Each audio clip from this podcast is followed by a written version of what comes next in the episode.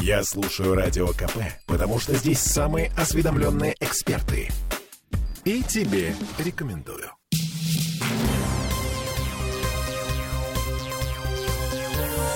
Темы дня.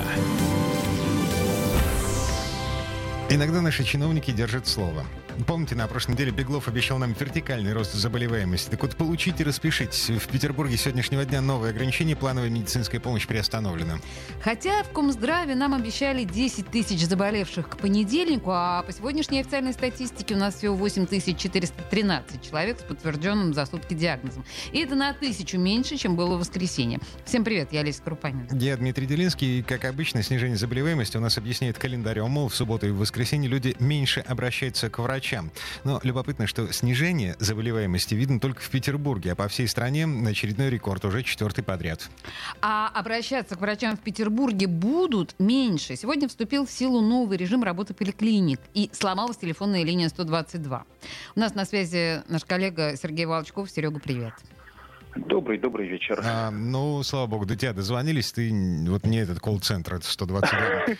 Ладно. Это колл-центр в каком-то степени, но, но нет, не сегодня. А, давайте для начала слушать главу Комитета по здравоохранению Дмитрия Лисовца, для того, чтобы разговор был предметным, чтобы мы, ну, как бы не на пальцах объясняли, что происходит с поликлиниками в нашем городе на, как мы рассчитываем, непродолжительный период времени, это может быть 4-5 недель, будет остановлен ряд профилактических мероприятий, которые осуществляются на амбулаторном этапе медицинской помощи, проще говоря, в поликлиниках. Это, естественно, профилактические медицинские осмотры а, и диспансеризация. Кроме того, мы приостановим оказание медицинской помощи в плановой форме в поликлиниках при тех заболеваниях и состояниях, при которых эту помощь можно на небольшой промежуток времени приостановить. Естественно, ухудшение течения сердечно-сосудистых заболеваний, заболеваний, а, оказание плановой помощи онкологическим пациентам, необходимость выписки рецептов, подготовка пациента к плановой госпитализации, допустим, для выполнения высокотехнологичной медицинской помощи, вакцинация против коронавирусной инфекции. Эти мероприятия ни в коей мере ограничены не будут, и они сохранятся.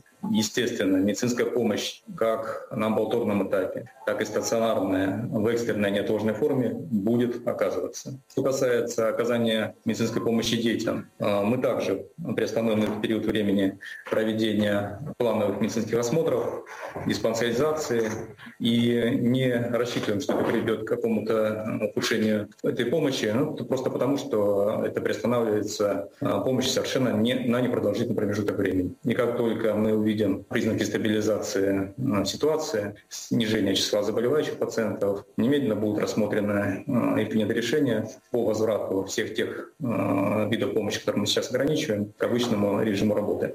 Звучит оптимистичнее, не находите, коллеги? Нет.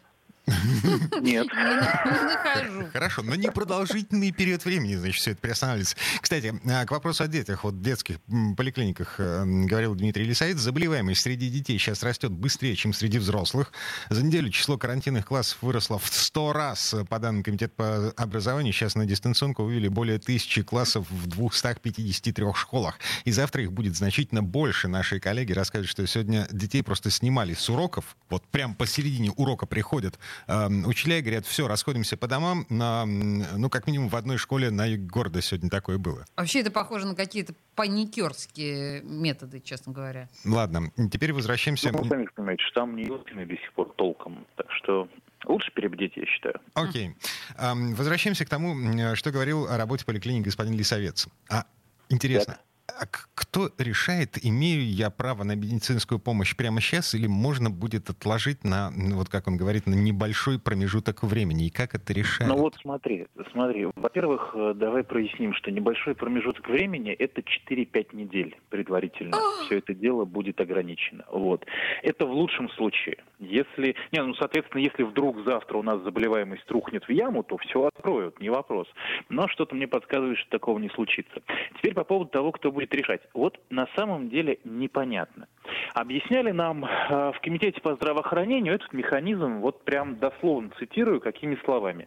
Если уже несколько месяцев у тебя, у меня, у Олеси колет в боку, и вот только, например, вчера мы такие, значит, подумали, решили, нет, наверное, хватит, надо сходить к врачу, и чтобы он, значит, рассказал мне, чего у меня там такое колет.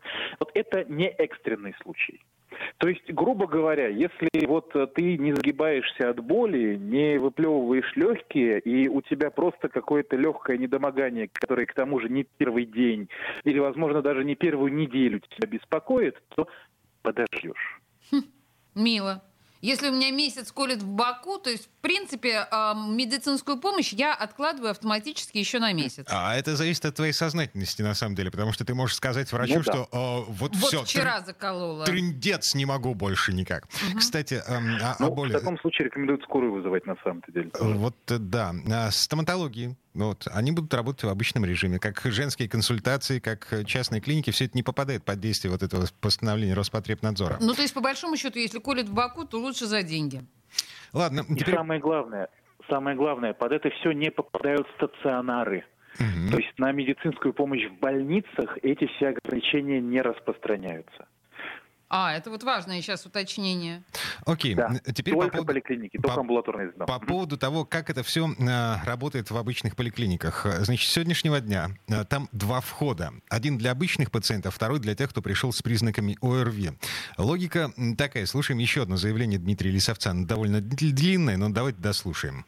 С учетом того, что число заболевших одновременно, которые могут находиться на амбулаторном этапе, достаточно скоро превысит 150 тысяч пациентов э, с коронавирусной инфекцией, подтвержденной с ОРВИ и гриппом, естественно, мы должны сосредоточить основные усилия на тех пациентах и обеспечить выход на дом медицинских работников к тем пациентам, которые не могут посетить поликлинику по своему состоянию либо статусу. Поэтому для тех пациентов, которые находятся, проживают э, в районах, кварталах, располагающихся непосредственно близости от поликлиник, либо у которых есть собственный транспорт, э, будет предоставлена возможность получить помощь, пройти обследование, сдать свои биосреды, получить лекарственные препараты в поликлиниках. Обращаю внимание, что все-таки пациент должен находиться в легком состоянии для того, чтобы э, безболезненно посетить эту поликлинику. Он не должен пользоваться общественным транспортом, чтобы исключить создание рисков дополнительных для окружающих. И еще не непременное условие. Эта поликлиника должна э, возможность иметь э, разделить потоки пациентов. Те, которые идут на оказание плановой помощи, назовем ее оставшейся на настоящий период времени, и те, кто прибывает э, в инфекционный блок,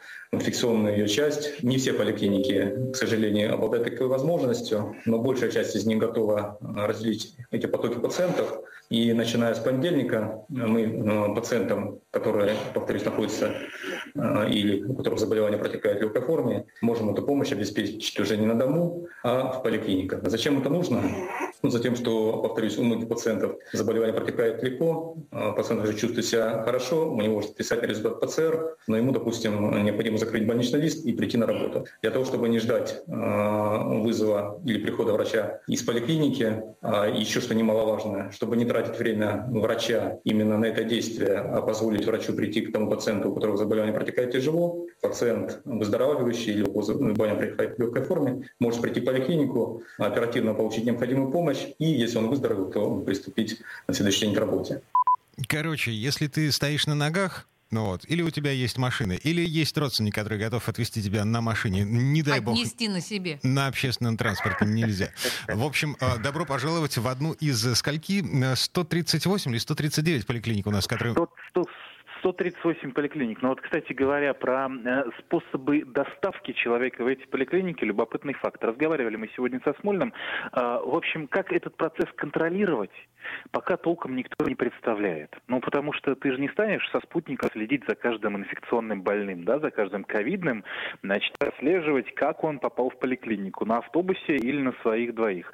Вот, так что все ложится исключительно на плечи самих горожан, все зависит от их сознательности. Угу. А... Может быть, я зря это сейчас рассказал, но тем не менее.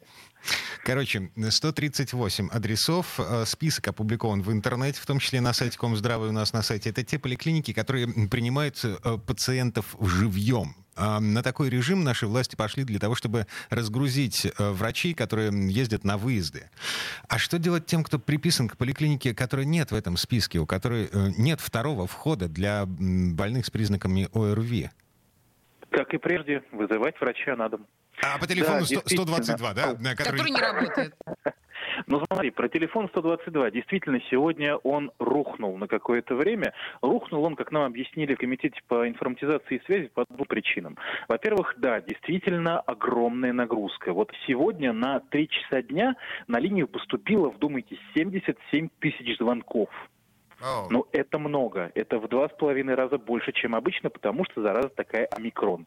Ну, вот. А во-вторых, э, опять же, по словам комитета по связи, у нас люди до сих пор не привыкли к тому, что служба 112, ой, 122 работает круглосуточно и 7 дней в неделю.